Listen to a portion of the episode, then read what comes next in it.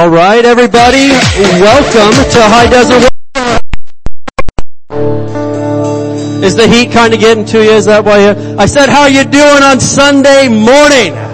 Amen. It's good to be in the house of the Lord. We got all sorts of awesome stuff going on over the next few weeks. It's, uh, I mean, every time it's like school starts and I'm like, I'm already seeing Christmas lights. You know what I mean? Am I the only one?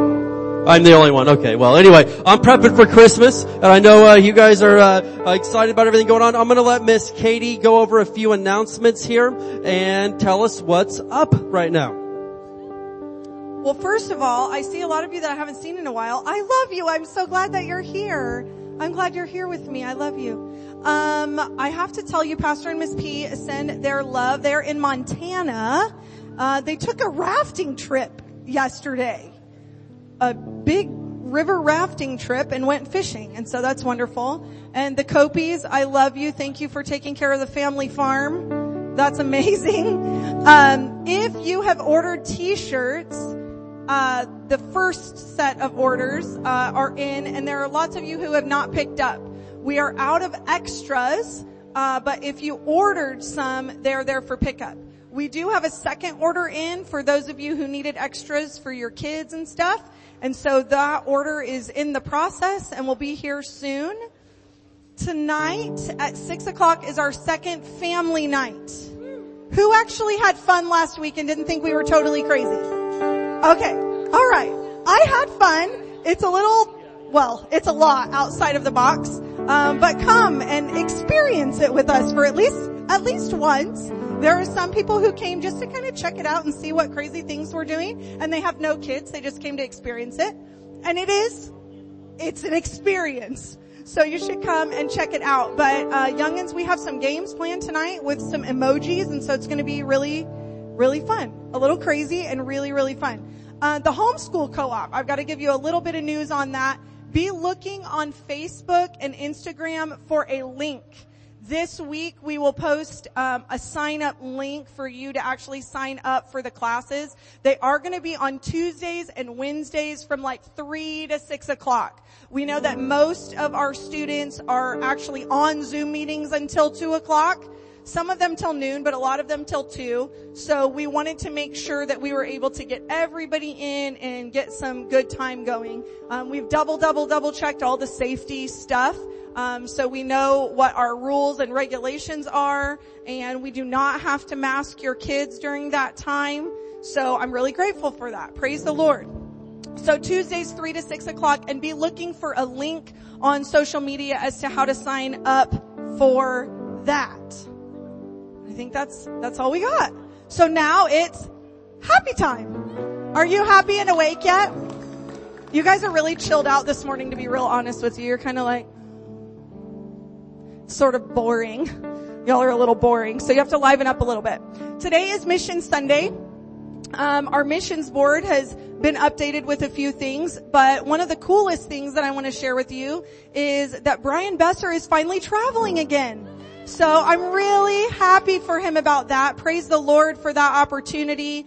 There are lots of traveling ministers who've just been stuck. Um, and a lot of them, that's their only source of income. That's how God provides for them. But it's been fascinating to watch God provide in a different way. Most of them had just this knowing by the Holy Ghost to do something different, to step out into something. So um, Brian, brother Brian, uh, had about a year ago. In fact, when he was here, he had said to us, "I'm supposed to get my real estate license, and I have no idea why." And so he went and he got his real estate license, and he just during quarantine has been selling houses like hotcakes. And thank you, Jesus. So well provided for. That's super, super cool. And now he is back ministering again. Praise God. So I want to share with you Philippians 4:19. This is a giving verse, and I'm going to start in verse 18. Philippians 4:18. And this is true in my life and so many of our lives. It's been an interesting season, but I can say that definitely God has been faithful through every bit of it. So in Philippians 4:18 it says, "At the moment I have all that I need and more." I'm generously supplied with the gifts that you've sent with me from Epaphroditus. They're a sweet smelling sacrifice that is acceptable and pleasing to God. And this same God who takes care of me will supply all of your needs from his glorious riches, which have been given to us in Christ Jesus. Praise God that we have all that we need and we can tell others your needs can be supplied because of Jesus, right? Praise God, regardless of the times, we can be supplied in Christ Jesus. If you need an envelope for your tithes or offerings, the ushers have our sanitary envelopes in their buckets. Um, you can also give online. Lots of us are doing it that way. Um, and you can bring your offerings up to the Lord. We are going to do our financial faith confession that I'm going to do my very best to not botch up because I'm holding a microphone. You know, this does something to your brain that all of a sudden you, you can't remember it. Oh look! Now I don't have to turn backwards for you and look like a, like a goof. Okay. Are you ready? Media team, our financial faith confession. I have to tell you this too. A good portion of our church is being run by teenagers. In case you didn't hear that a couple weeks ago. That's pretty amazing, right? So our media team, um, and if you're interested in helping in any of these areas, please stop us and tell us. We could use your help uh, they have youth group on Wednesdays, and it like clears out half of our helps ministry team because they all go to youth group. So praise God for that. Thank you, teenagers, for helping us out. All right, are we ready? Let's hold our tithes before the Lord. As we bring the Lord's tithe and give offerings today, we believe we receive jobs or better jobs, promotions, raises and bonuses, benefits, sales and commissions, growth in business, settlements, estates and inheritances, interest and income, rebates and returns, checks in the mail, gifts and surprises, finding money, bills paid off, debts paid off, royalties received, blessings and increase. Thank you, Lord, for meeting all of my financial needs so that I have more than enough to take good care of my family, to give generously into the kingdom of God and promote the gospel of the Lord Jesus Christ. Amen.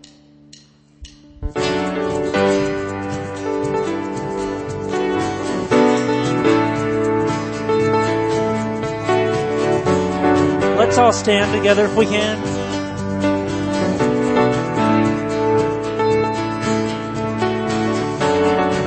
A faith awakened. You breathe into me. Bones were shaken. The blood you shed was mercy saving a dying world. Separated, you found us running, broken hearted, but now we are your sons and daughters, forever yours. And now I know what living free is like. I won't waste another moment looking away, holding on to resurrection life. You keep holding, and now you got me living up. I'm never giving up. It's your love that brings the dead to life. Now I got your love, and I'm waking up. Now I'm living resurrection life, and we sing, whoa, whoa, whoa, whoa,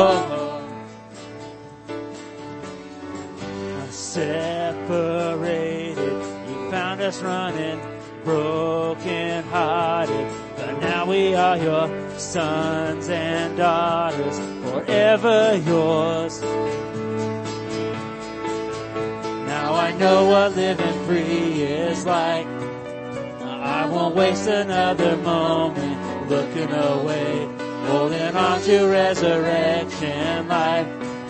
You keep holding, and now you got me living up, never giving up. Your love that brings the dead to life. Now I've got your love, and I'm waking up. Now I'm living resurrection life. And now you got me living up and never giving up. It's your love that brings the dead to life. Now I've got your love and I'm waking up. It's your resurrection life. And we sing,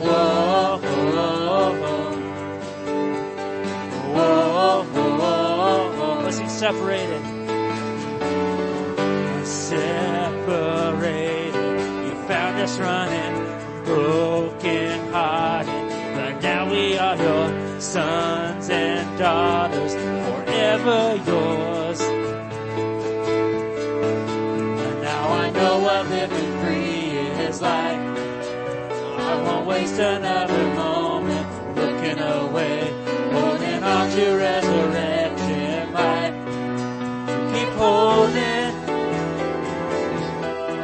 now you got me living up. I never given up. It's your love that brings the dead to life. Now I got your love, and I'm waking up. And now I'm living resurrection life. And now you got me living up. I never given up. It's your love that brings the dead to life. Now I got your love, and I'm waking up living resurrection life, and we sing, whoa, whoa, whoa, whoa, whoa. You keep holding, you keep holding, whoa, whoa, you never let me go. You never let me go never let me go. And now you got me living up, and never giving up. It's your love that brings the dead to life. And now I got your love, and I'm waking up. Now I'm living resurrection life. And now you got me living up, i never giving up.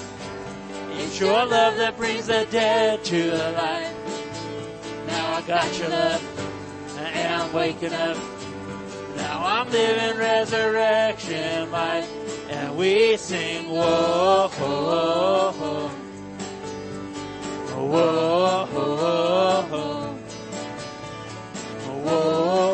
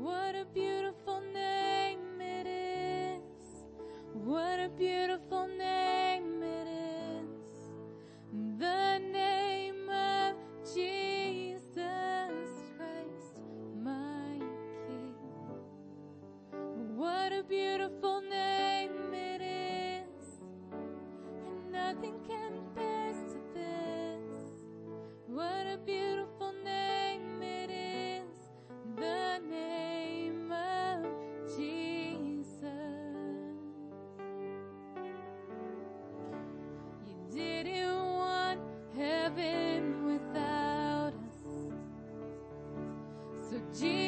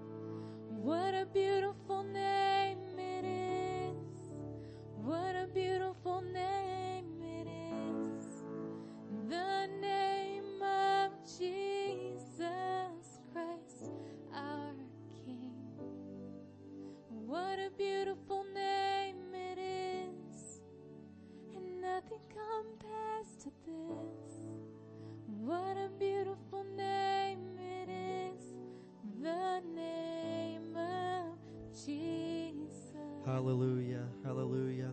Amen. It is a beautiful name, the name of Jesus. At that name, every knee will bow, every tongue will confess that Jesus Christ is Lord to the glory of God the Father. There's no other name by which we can be saved but the name of Jesus. And we boldly declare that name this morning in Jesus' name. Jesus is Lord over our lives. Jesus is Lord over our problems. Jesus is greater. Jesus is bigger than any disease. Jesus is greater. Jesus is bigger than any financial crisis. Jesus is greater. Jesus is bigger than any situation that could possibly come our way. Jesus Christ is Lord to the glory of God the Father. No matter who agrees with it or not, no matter who likes it or not, Jesus is Lord and we boldly receive that today. Amen. Can we give a shout out to Jesus this morning? I mean, that sounds like such a weak way to say it, but Jesus is Lord. He's everything to us. He healed me. He saved me. He restored me. He gave me another chance at life. Amen. I love Jesus and I will never be ashamed. Ever. I will never bow to any other name or any other thing but to Jesus Christ, my Lord. Amen. Well, you can go ahead and be seated today. I can tell already that we're going to have a really good time at church. Amen. We're going to have a good time. You know, we started this series several weeks ago. I think back in June, I was looking at my notes called Love Riot. And, you know, it's, I mean, who's noticed that it's been kind of a weird year? Anybody else? You know, I remember like December 31st, I'm like, oh man, new year, new decade, here we go! And then like, all of a sudden crazy stuff started happening and I'm like, wait, this wasn't in my plans for 2020. I didn't put this on my vision board, but all of a sudden everything seems to start spiraling out of control. Well, in, in June, we started this series called Love Riot and that's a phrase that God had laid on my heart and I'd heard it before, but really what I'm breaking it down to is this, this word riot I've got as an acronym for a righteous invasion of truth because who knows that one massive thing the world needs right now is love, and I'm not talking about the generic, made up, fabricated, kumbaya love, but the world needs the unconditional, no strings attached love of God right now. Can we at least agree on that? That that would possibly help some things. Another thing the world needs right now is truth.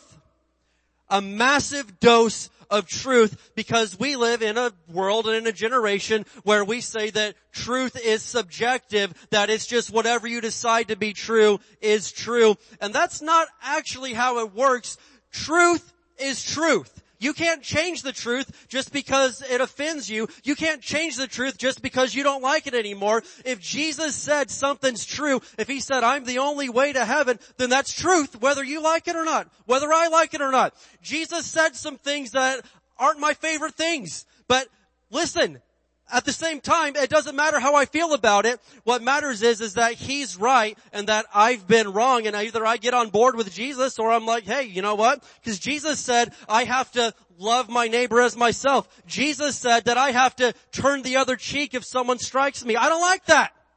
Right?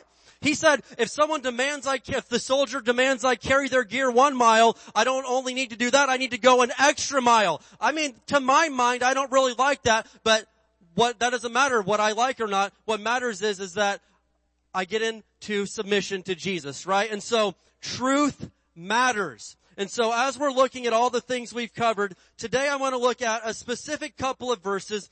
And this is a little bit of a different kind of message than, than I guess a lot of uh, the angles that I come from sometimes. But we're basically going to be studying the life of Peter today and taking a, a very in-depth look at him because whether you know much about Peter or not, Peter was a rough dude, okay? He was a sailor. He, he lived that rough lifestyle. And then Jesus calls him and says, hey, follow me and and and and and I'll make you fishers of men. And so him and and and and uh, and um, James and John they drop what they're doing and they come and they follow Jesus and just lay it all to the side. But Peter still had some rough edges about him and he made a lot of mistakes, but Jesus kept overlooking those. And so I want to show you the main verses we're looking at today. That's 1 Peter chapter 4 verses 7 and 8. Who's ready to turn to 1 Peter 4?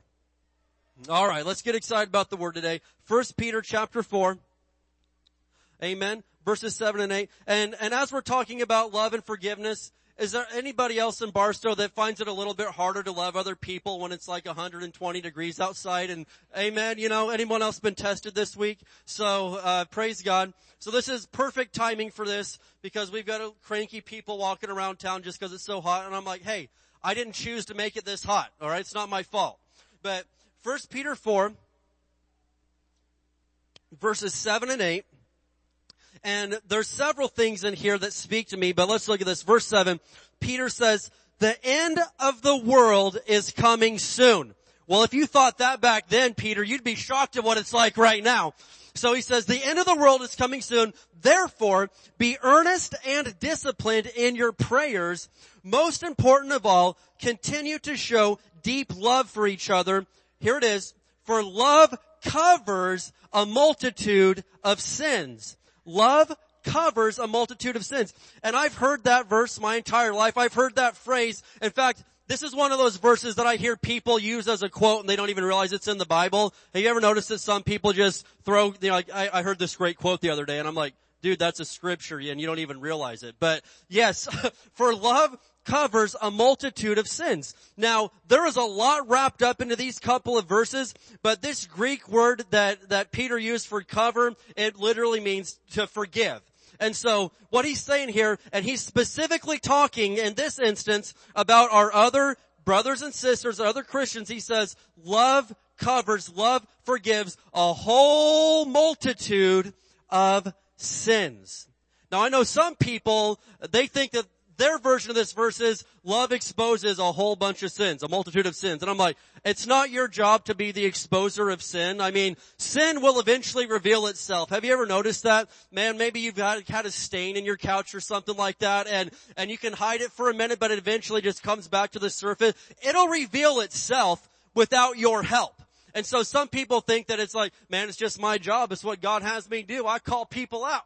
I'm like, I don't think that God called you to do that. Love covers a multitude of sins.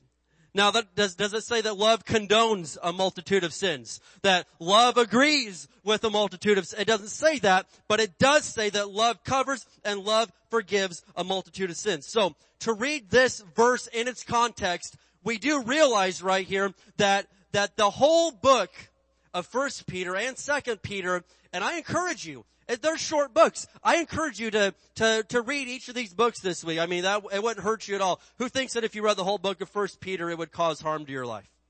Who thinks that it would potentially really help your life out a whole bunch?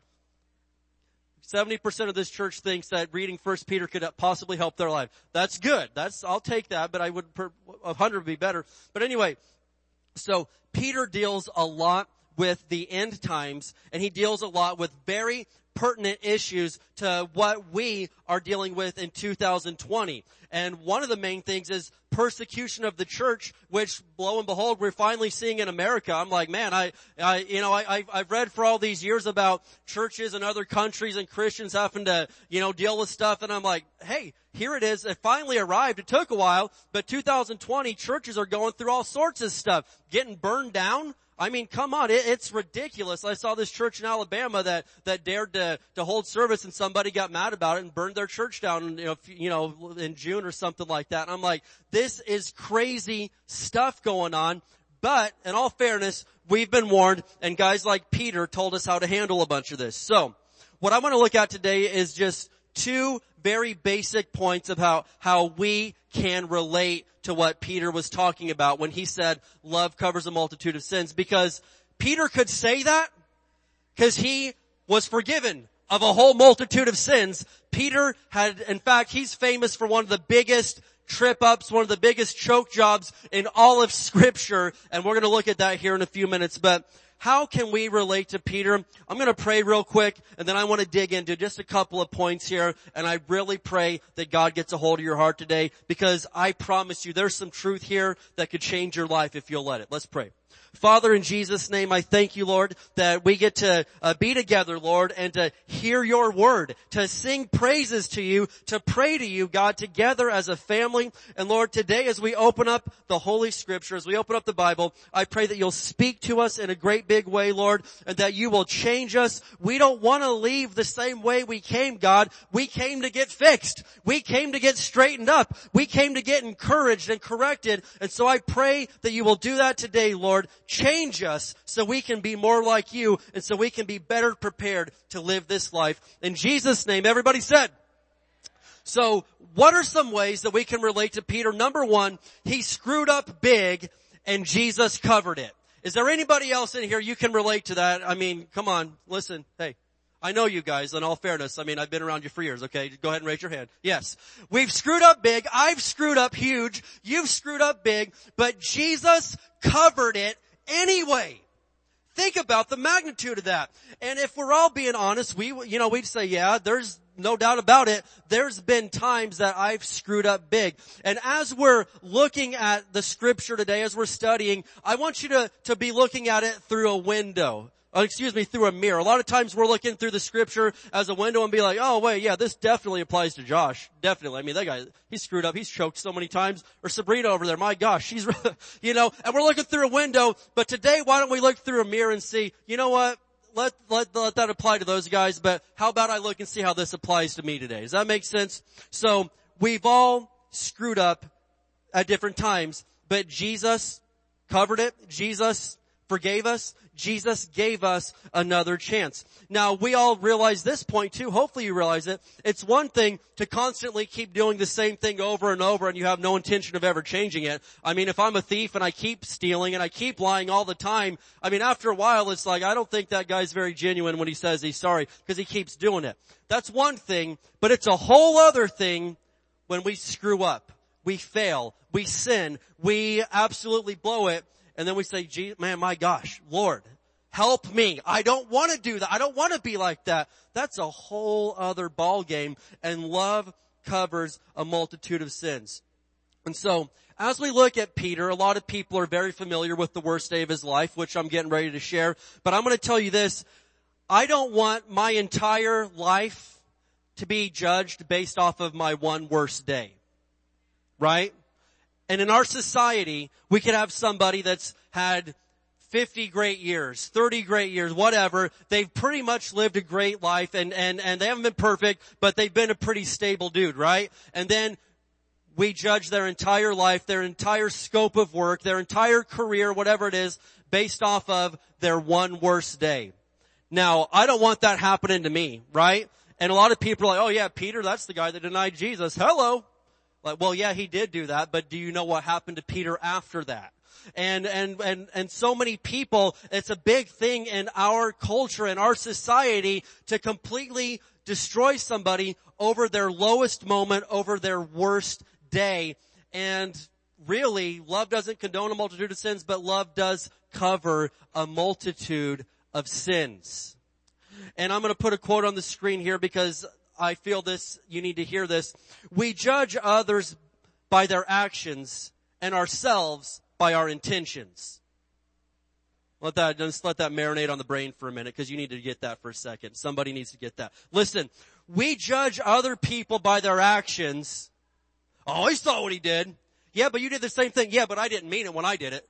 Wait a minute. Hold on. What? We judge others by their actions, but ourselves by our intentions. And I've seen, man, I've seen so many people, uh, for, here's a, just a very easy topic. They, one major thing that I've seen Christians judge other Christians on is over divorce, right? And I've had people just really annihilate my dad over this. The man, before he was ever even a born again Christian, okay, I mean, I'm not to get into his business here, but before he was ever even a Christian, his wife left him. And so, you know, what can you do about that? He gets saved, gives his life to Jesus. He's a brand new creature in Christ. Brand new, right? And so God calls him to the ministry afterwards. God calls him to marry my mom. I'm glad he did because hey, pretty sure I wouldn't be here. So anyway, I'm just, I'm not, I don't know how all that fully works, but I'm pretty sure I wouldn't be here. And so, you know, he repents and he wasn't even, you know, she left him. And so he gets into the ministry and I've had, and, and this church right here, I mean, like 10 years ago, there was a dude that was a two-time felon and, and, you know, he was one strike away from life and he comes to church here and, and he's growing. He finds out that 30, 40 years ago, before my dad was ever even saved, his wife left him and divorced him. And so now, and that guy dares to preach? I'm like, dude, do you realize how much you've been forgiven of. Like you're like one mistake away from never seeing the light of day again. And yet you're gonna, well, yeah, but, but my heart in it was this. No, you judge other people by their actions, but yourself by your own intentions and love covers, love forgives a multitude of sins. And so that's the type of stuff I'm talking about where that's not a good example of what a Christian is supposed to be. And so let's go ahead and dive in here. Matthew chapter 26, Matthew 26. I had a lot of scripture for today. I actually carved some out because I had so much. I'm like, this, uh, you know, I, I just, I want to get to it. Matthew 26, and we're going to look starting at verse 33. And here we have G, uh, Peter on the absolute worst, lowest moment of his life and probably the moment that he's most known for. So Matthew 26, we're going to look at verses 33 through 35. And so this is Jesus getting ready to, to go to the cross, getting ready to die. He's going to be betrayed and he's telling the disciples, he's like, guys, this is what's getting ready to happen. Prepare yourselves. And Matthew 26 verse 33, Peter declared, even if everyone else deserts you, I will never desert you. He's like, man, I don't know about these guys, but speaking for myself, I would never desert you. Jesus replied, I tell you the truth, Peter, this very night before the rooster crows, you will deny three times that you even know me. So Peter said, I'll never leave you. Jesus said, not only will you leave me, you will deny that you even know me. No, Peter insisted, even if I have to die with you, I will never deny you. And all the other disciples vowed the same. And so the, he's on the record here. I don't care what everybody else does. Even if I die, even if it kills me, I will never leave your side. So let's fast forward. Okay, like a few hours later, right? So Jesus is betrayed by Judas the backstabber, right? He betrayed with a kiss and then and then Jesus is arrested. They're, they're beating him, slapping him around. They're holding this phony trial in the middle of the, who holds court at midnight? This whole thing was a frame job. This whole thing was an absolute disaster. I mean, just complete fake phony trial.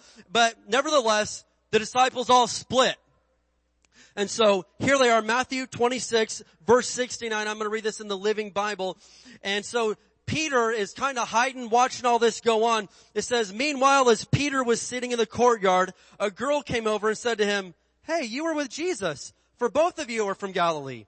But Peter denied it loudly. I don't even know what you're talking about, he angrily declared. So, I mean, he didn't only say like, no, leave me alone, little kid. I don't know what you're, he, he loudly said, I have no idea what you're talking about. Later out by the gate, another girl noticed him and said to those standing around, this man was with Jesus from Nazareth. Again, Peter denied it, this time with an oath. So he's like, I swear I don't even know the man. Wow. But after a while, the men who had been standing there came over to him and said, we know you're one of his disciples. We can tell by your Galilean accent. Peter began to curse and swear, I don't know the man, he said. And immediately the rooster crowed. And then an instant flashback occurs. Peter remembered what Jesus had said. before the rooster crows, you will deny me three times. And he went away crying bitterly. Can you imagine the second that that flashback comes into his mind? Oh my gosh. Can you imagine the, the weight of that moment? You see Jesus getting smacked around and people are like, hey, wait, you know him, right? No, I don't, I don't even know him. In Jesus' greatest moment of need. He's been there for you every time, Peter. Every time you even had a bad day, Jesus was right there to say, hey man, hang in there. It's, it's gonna be alright. Jesus fixed it every single time. And the one time Jesus needed you, you failed him and said, I don't even know who he is. Can you imagine the weight, the thoughts, I'm guessing suicidal thought, everything going on in your mind at that moment? This had to be the absolute worst. Uh, imagine this. Your husband or your wife or your kids or your parents are getting hauled away, right? Unjustly. They're being arrested, hauled away, and someone's like, wait a minute. Isn't that, that, that's your wife, right? I don't know her. Wait, that's, that's your kid and your kid's crying out, dad, come on, say something. And as a dad, you're like, I don't, I don't know, I don't even know him, alright? Get I don't know him. Keep me away. That's about the magnitude of this moment. To deny Jesus is even worse than denying your own family. But here, Peter is in this moment, and not only did he split on Jesus, but he said, I, I don't even know. He got so mad about it we have Peter, one of Jesus' best friends, literally cussing and swearing in front of all these people, and then the truth hits him. Can you, I mean, I've had some bad days, but I'm gonna be totally 100% right now. I have never had a day that bad where I could say, oh my gosh, oh my God, what in the world just happened? That is a bad day and it's recorded for everybody of all time to, to, to see. And so, of course, we know the story. Jesus dies, but good news, he's raised again. Three days later, he doesn't stay dead. That's the, I mean, that's the good news right there. But Jesus comes back and he's on the earth for 40 days before he eventually ascends to heaven and is where he is right now, waiting to come back for us very, very soon, right? And so during this time, he appears to the disciples off and on and, and, and, and, and does some different things. But I want to look at this story right, actually before we get there, before, I gotta set this up. I gotta set the stage up. Alright, in a minute we're gonna turn to John 21, but right now I want you to look at 1 Corinthians 13. I gotta set the stage or this won't make any sense. I gotta do this justice. And so, before we go to John, 1 Corinthians 13, 1 Corinthians 13, and we're gonna look at verses four through seven. Everybody knows this as the love chapter. What is this chapter? This is by definition what God's kind of love is. This is the definition of the God kind of love. So when I say Jesus loves you, people, they don't fully get that because they think of love in their own terms. They think, well, yeah, my dad loved me too, but he left our family. Yeah, my wife said she'd be there and then she left. I mean, so we have a very screwed up view of what love is. But here's the God kind of love. And when I say Jesus loves you, this is what I mean. 1 Corinthians 13, 4, love is patient and kind. Love is not jealous or boastful or proud or rude. It does not demand its own way. It is not irritable. Can we say that together? It is not irritable. So as we go through the heat wave this week, you just remember that I said that right now, okay? Especially if you come across me at Walmart or something. It is not irritable. It keeps no record of being wronged. It does not rejoice about injustice, but rejoices whenever the truth wins out. Love never gives up, never loses faith, is always hopeful, and endures through every circumstance. So as I read that, as I read that, 1 John 4 verse 8 tells me that God is love. Right? So what is God? love, right? God's a lot of amazing things. He's the creator. He's the almighty, but definitely God is love. And so sometimes to help me out, I read 1 Corinthians 13, 4 through 7, and every time I see the word love, I will insert the name of God the Father or of Jesus. And so I would read it this way, and this helps me understand why Jesus can forgive a multitude of sins. Jesus is patient and kind. Somebody say amen. Jesus is not jealous or boastful or proud or rude. Uh, look at this. He does not demand his own way. Jesus is not irritable and he keeps no record of being wronged. That's good news for me because I have wronged Jesus before. I'm guessing if I have, there's a chance you have too, where maybe I didn't fully keep my word. Maybe I did something that I know hurt him. But the good news is, Jesus keeps no record, love keeps no record of being wronged he does not rejoice about injustice, but rejoices whenever the truth wins out. Jesus never gives up. Jesus never loses faith. Jesus is always hopeful and Jesus endures through every circumstance. Somebody ought to say amen today to that right there. And so how could Jesus keep loving Peter? Because Jesus never loses faith. He never gives up. He endures through every circumstance.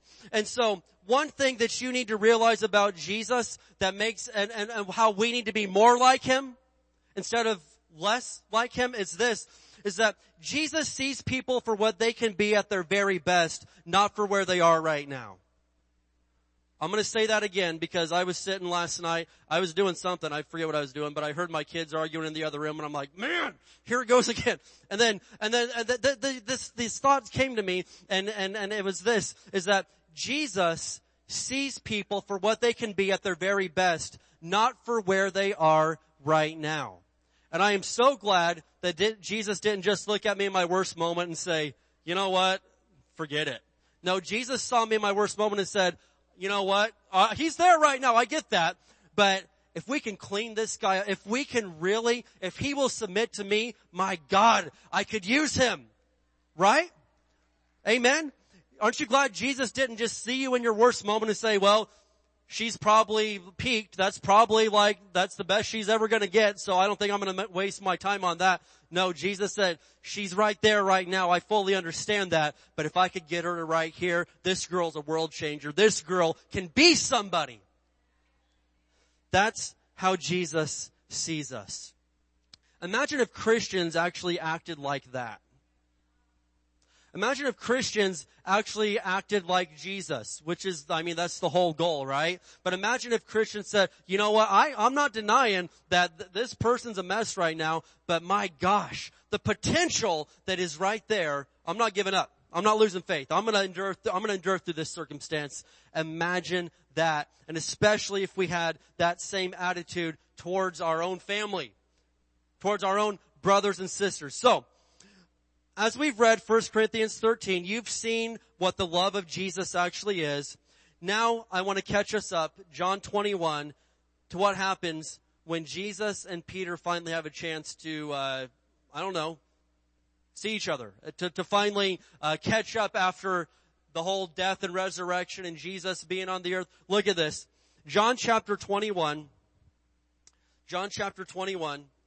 But what I'm trying to get at today is I want us to look in the mirror and see, wow, thank you, Jesus, for forgiving me. Thank you for not just wanting to put my sins on blast, but wanting to forgive my sins, wanting to bring me through what I've been through. John chapter 21. And we're going to look at verses 3 through 7. And so Peter has been in his absolute lowest moment. I mean, I'm not going to put words into his mouth or make up what he was thinking, but I'm guessing that's the type of thing that could make you want to just go jump off a bridge or something. I mean, that was a bad moment. It was so bad that Peter, the tough sailor man, is out there crying and weeping in this moment. And so we have everything go on, but here we are, John chapter 21, verses 3 through 7. The disciples are like, well, I mean, what do we do now? Verse 3, Simon Peter said, boys, I'm going fishing right? And so like, oh, okay. So we'll come too, they all said. So they went out in the boat, but they caught nothing all night. Now that, for a guy like me that doesn't catch much anyway, that's not surprising, but these guys are pros. And so like, if they don't catch something, something's weird. Something's going on. They didn't catch anything all night. At dawn, Jesus was standing on the beach, but the disciples couldn't see who he was, right? They didn't know it was Jesus out there. He called out, fellas, have you caught any fish? No, they replied. Then he said, throw out your net on the right hand side of the boat and you'll get some. I mean, I'm not a pro, as I've said, but that doesn't make a whole lot of sense. It's pretty much the same water on this side as on that side, but whatevs, they do it. So they go ahead and they throw out the boat, they throw out the net, so they did, and they couldn't haul in the net because there were so many fish in it. Just side note, who thinks it's a great idea to follow what Jesus says to do even if it makes absolutely no sense? Right? You get nothing all night and in two seconds of following Jesus and obeying what he said, you have more than you can absolutely handle. I mean, come on, that's, I've seen that happen time and time again in my life. Verse 7, then the disciple Jesus loved, that's, that's John. Does everybody know that that's John talking about himself? Now I'm not saying John had some ego issues, but John him and Peter kind of had this little rivalry, right? I don't know if you've ever noticed that. They kind of argued sometimes. I mean, it's documented, it's in scripture. In fact, it talks about, John writes, whenever they ran to go see that, uh, Jesus had written, when they went to go see the empty tomb, John's like, yeah, the, the disciple that Jesus loved actually got there first, but you know, not, that's irrelevant to the fact. And so, John, he refers to himself as the disciple who Jesus loved. Well, Jesus loved all of them, but I guess he was really close to John also. And so he said to Peter, it's the Lord. When Simon Peter heard that it was the Lord, he put on his tunic for he had stripped for work. I don't want to recommend stripping for work, guys, but that's what Peter did right there, okay? So he's, I mean, he's down in his underwear. He, he, he puts it back on. He jumps into the water and heads to the shore this is the type of guy that Peter is. Hardcore, adrenaline, testosterone. He just throws it all on, jumps into the water, and heads to the shore for Jesus, no questions asked. And so, as you read, Jesus cooks up some breakfast for the guys, and I'm thinking, man, I've had some good breakfast, but I'd love to have some breakfast cooked by Jesus. That had to be absolutely off the charts. But look here at verse 15. And you've got to see this, okay? This is what I'm getting to right here. Verse 15, after breakfast, Jesus asked Simon Peter, Hey Simon, son of John, do you love me more than these? Well, yes, Lord, Peter replied. You know I love you. Then feed my lambs, Jesus told him. Jesus repeated the question, Hey Simon, son of John, do you love me? Yes, Lord, Peter said. You know I love you. Then take care of my sheep, Jesus said. Then a third time he asked him, Simon, son of John, do you love me? Peter was hurt that Jesus asked the question a third time. He said, Lord, you know everything. You know that I love you. Jesus said, then feed my sheep. I tell you the truth. When you were young, you were able to do as you liked. You dressed yourself. You went wherever you wanted to go. But when you are old, you will stretch out your hands and others will dress you and take you where you don't want to go. What does that mean? Jesus said this to let him know by what kind of death he would glorify God. Then Jesus told him, just follow me. So I'm reading that and I'm like, Jesus says, Peter, you've always been a strong man. You've always been able to basically handle and do everything you wanted to do. Stick with me. Feed my sheep because a day's coming. They're going to stretch out your hands and take you where you don't want to go, Peter.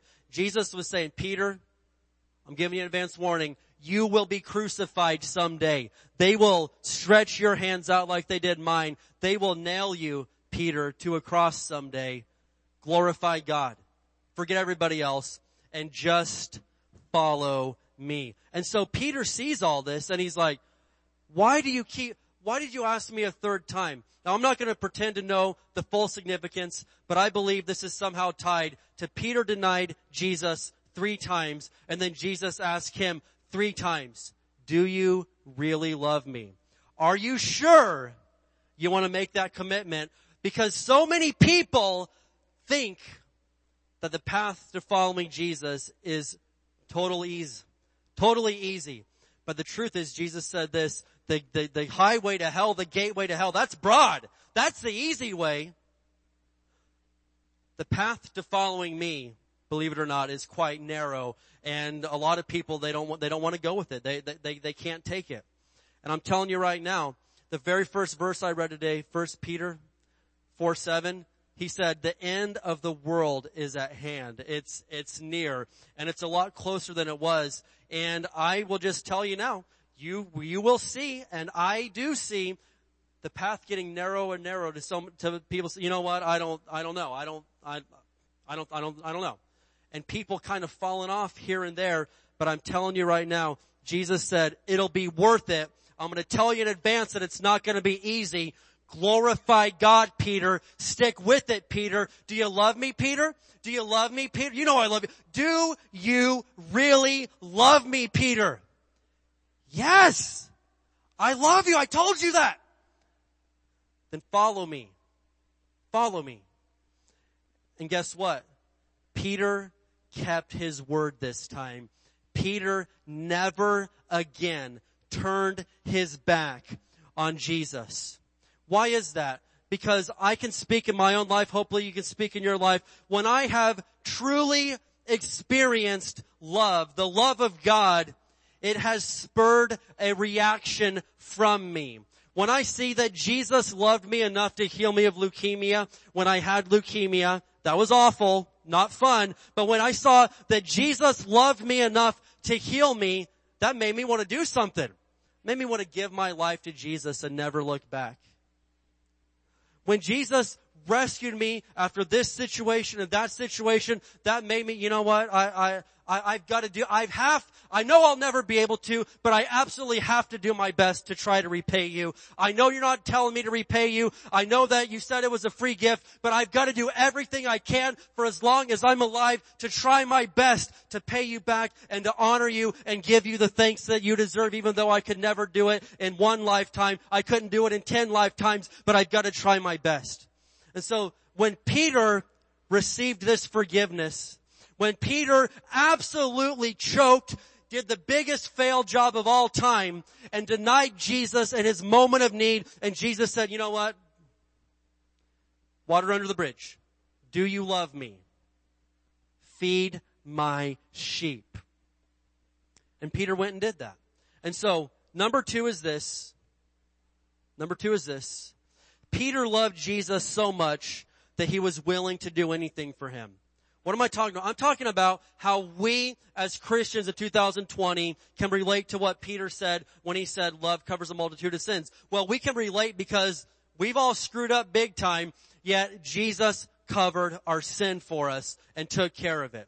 Man, have you ever like, you, maybe you owed a debt or something, or, or at least you, you owed, you, you, you needed to make a payment of something at a restaurant or anything, and one of your friends is like, oh hey, I covered it. What? No, no, let me go, let me go do it. No, I covered it. What does that mean? It means it's paid for, dude. There's, you don't, you don't owe anything. It's fine. It's, it's over with. I took care of it. And that's what Jesus did. He's like, hey, I covered it. Lord, but I, have I've got to do this and I've got to, I covered it, man. It's fine. You live for me because you love me. Don't live for me because you're trying to buy your salvation. You don't have to buy your salvation. Jesus bought and paid for your salvation. I serve Jesus not because I'm afraid of punishment, not because I'm afraid of hell. I serve Jesus because I love Him so much that I can't bear the thought of denying Him or disappointing Him. And so, number two, Peter loved Jesus so much that he was willing to do anything for Him. So, we're in the book of John, and then we go to the book of Acts, and so I'm just going to kind of tell the story and then show you the scriptures in a minute. But in Acts chapter, Acts, actually Acts chapter 3, Peter and John are on their way to the temple one day for the noonday prayer meeting. There's a crippled man there saying alms, you know, hey, can you give me a handout? I need, I need some money. And Peter says, hey, look at us. We don't have any money, but I'll give you what I do have in the name of Jesus Christ of Nazareth. Rise up and walk. This guy that had been crippled since his entire life gets up and starts running around. He's totally healed. Well, when something like that happens, it tends to create a scene. It tends to spread quite quickly. And so everybody's talking about, man, these two these two guys over here, they're out there healing people. And so they get called in and the, the officials are like, okay, wait, who authorized you to go out there doing? By whose name are you healing people in Acts chapter 4? And Peter's like, hey, I'll tell you, it was by the name of Jesus Christ of Nazareth. They're like, okay, you may never use that name again. And Peter says, sorry, not sorry. We're going to keep using the name of Jesus. And so they're like, well, get out of here. And so they go out and then they not only don't quit using the name of Jesus, they start using it even more than they've ever used it before. The power of God is working so much through Peter that when Peter walks down the street, if his shadow even touches a sick person, they get healed. This is the same guy that denied Jesus and cussed everybody out. Just like, not that long ago, right? Man, forgiveness is a powerful thing. It can resurrect a real loser, right? It can absolutely mold somebody into something powerful. And so Peter, and they're praying for people. They're casting devils out. Their people are getting healed just if they come anywhere near Peter. And so they're like, wait, they call them back in. Hold on, time out. We told you to quit using that name. And so they arrest him, they throw him into jail, and then guess what happens in Acts chapter 5? An angel comes and busts them out of jail. And so an angel comes and, and they're out of jail. And so what, what, what do they do? Well, they go right back to where they left off preaching. They go right back to the temple. And Peter, I, I imagine it as Peter got cut off by the police mid-sermon. He walks right, he gets bust out of jail. He walks right back to the temple and finishes right in the middle of where he left off. And the guys show up. We can't do anything to these guys, alright? You wouldn't listen to a verbal warning. You wouldn't listen to jail. How about we beat the living daylights out of you. And so, Acts chapter 5 verse 40, Acts chapter 5 verse 40, we'll pick it up there. And so, what I'm getting at is a very strong point right here. Acts chapter 5 verse 40. So one of the guys says, we, we need to watch it. We, we, we need to just get these guys out of here quick. One of the leaders, we're going to cause a riot or something because people love these guys. And so the others accepted his advice they called in the apostles and had them flogged. Well, you don't know what flogging is, but flogging is an awful, horrific, terrible beating.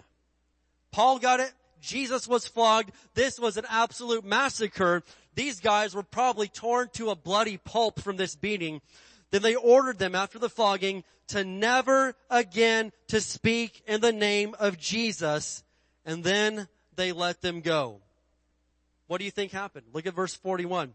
The apostles left the high council rejoicing that God counted them worthy to suffer disgrace for the name of Jesus.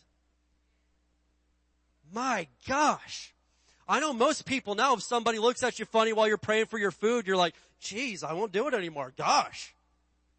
Yeah, these guys get beaten to a pulp and they leave thanking God and praising God with a little skip in their step. I imagine Peter giving a heel click as he runs out of there. I am so honored that I finally reached the level of, of, of being able to be beaten for the name of Jesus. And yet we know people, I never denied Jesus. Somebody said, you go to that church over there? What? What? No, what are you, no, what are you talking about? You really believe in that God stuff? I don't know, man. I just, people that claim to be Christians deny Jesus every day. If not with their words, often by our actions, right? But the good news is Jesus is right there.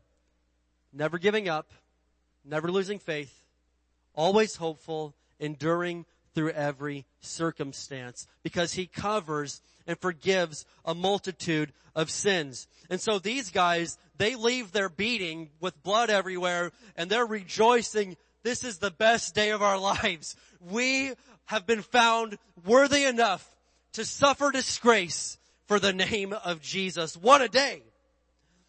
And verse 42, and every day in the temple where they got arrested and from house to house, they continued to teach and preach this message.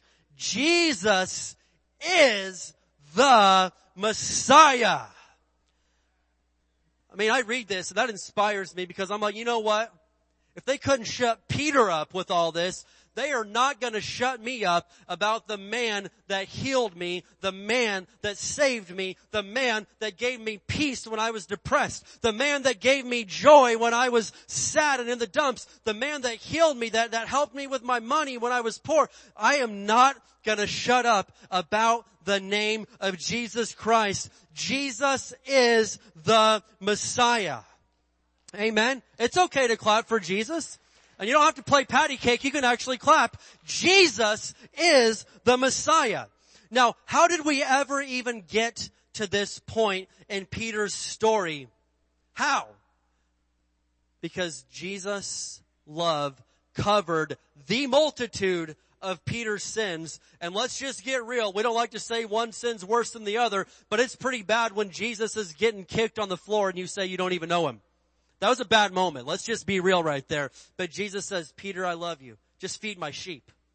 Just feed my sheep. Glorify God in the way that you live. And so, as we get through all that, Peter not only survives the book of Acts, but he goes on and keeps living for Jesus, giving Jesus 110% every day for the rest of his life until he makes it to an older age. But I recall yet again when Jesus said to Peter on the beach there that day, Hey Peter, when you're old, you'll stretch out your hands and others will dress you and take you where you don't want to go. So, whatever became of that, well, the day finally happened. Now, it's not recorded in scripture, but we've got plenty of credible eyewitness accounts and historical accounts of the day that Peter was crucified somewhere 65, 66 AD, right after he wrote 1st and 2nd Peter. Now in 1st Peter, he writes these famous words, love covers a multitude of sins. And he could have added, I'm speaking from experience. You guys just gotta believe me. Because Peter was at the end of his life when he's writing this. And so he's arrested, right, by the Roman government, sentenced to death, he was ordered to be crucified just like Jesus told him it was going to happen. Now, according to several eyewitness and historical accounts, Peter's like, hey man, I'm glad to die. Dying for Jesus, it's an honor. It's an honor. I'm glad to do it. But here's the deal. I am not worthy enough to die the same way that Jesus died. So they're thinking, well, you want us to hang you or something? You want a less painful way? No, you're getting this crucifixion. He's like, no, I'm not saying to not crucify me. I'm saying don't even hang me the same way you hung Jesus. Hang me upside down on that thing. And so as history records, they put Peter on that cross, hang it upside down and drive it into the ground. He dies with joy, with thankfulness, with gratefulness that he was allowed to live a life for Jesus and die and put his faith to the ultimate test. He didn't see crucifixion. He didn't see dying for Jesus as a massive loss. Man, I took a big L there. No. He saw this as, wow, the ultimate victory. I lived so well for Jesus. I never denied him again. Yeah, that happened that one time, but I never did it again. That now I get to die. And not only that, I get to go right up there and be with Jesus. And so, I don't know how long it took him to die on that thing. I'm guessing upside down, maybe not as long as the normal crucifixion, which could take days, but he eventually dies. And just imagine that reunion when Peter shows up in heaven and Jesus is like, man, you did it! You did it! You fed my sheep. You never gave up. You never denied me again. And when I get up there to heaven, man, I cannot wait for that day when my faith, because I've been believing in this guy, I've been believing in this Savior for all these years and I've never seen him. It's been totally by faith. But the day will come when my faith will be turned to sight and I will get to show up in heaven and look Jesus in the eye and say, thank you for not giving up on me. Thank you for giving me another chance. Thank you for covering all those stupid things I did and forgiving me anyway. Your love covered the multitude of my sins. I want to look Jesus right in the eyes and thank him for never giving up on me. And I say, Jesus, I'm never, I'm never, I will never give up on you. I will never deny you. I may not do it perfect, but I'm showing up there someday. And I want to, you know, I mean, I don't know what you think. When you think of heaven, I don't know what you imagine, but I imagine me giving Jesus a giant hug, falling down at his feet, looking in his eyes, and just thanking him for every moment that he was with me. Amen.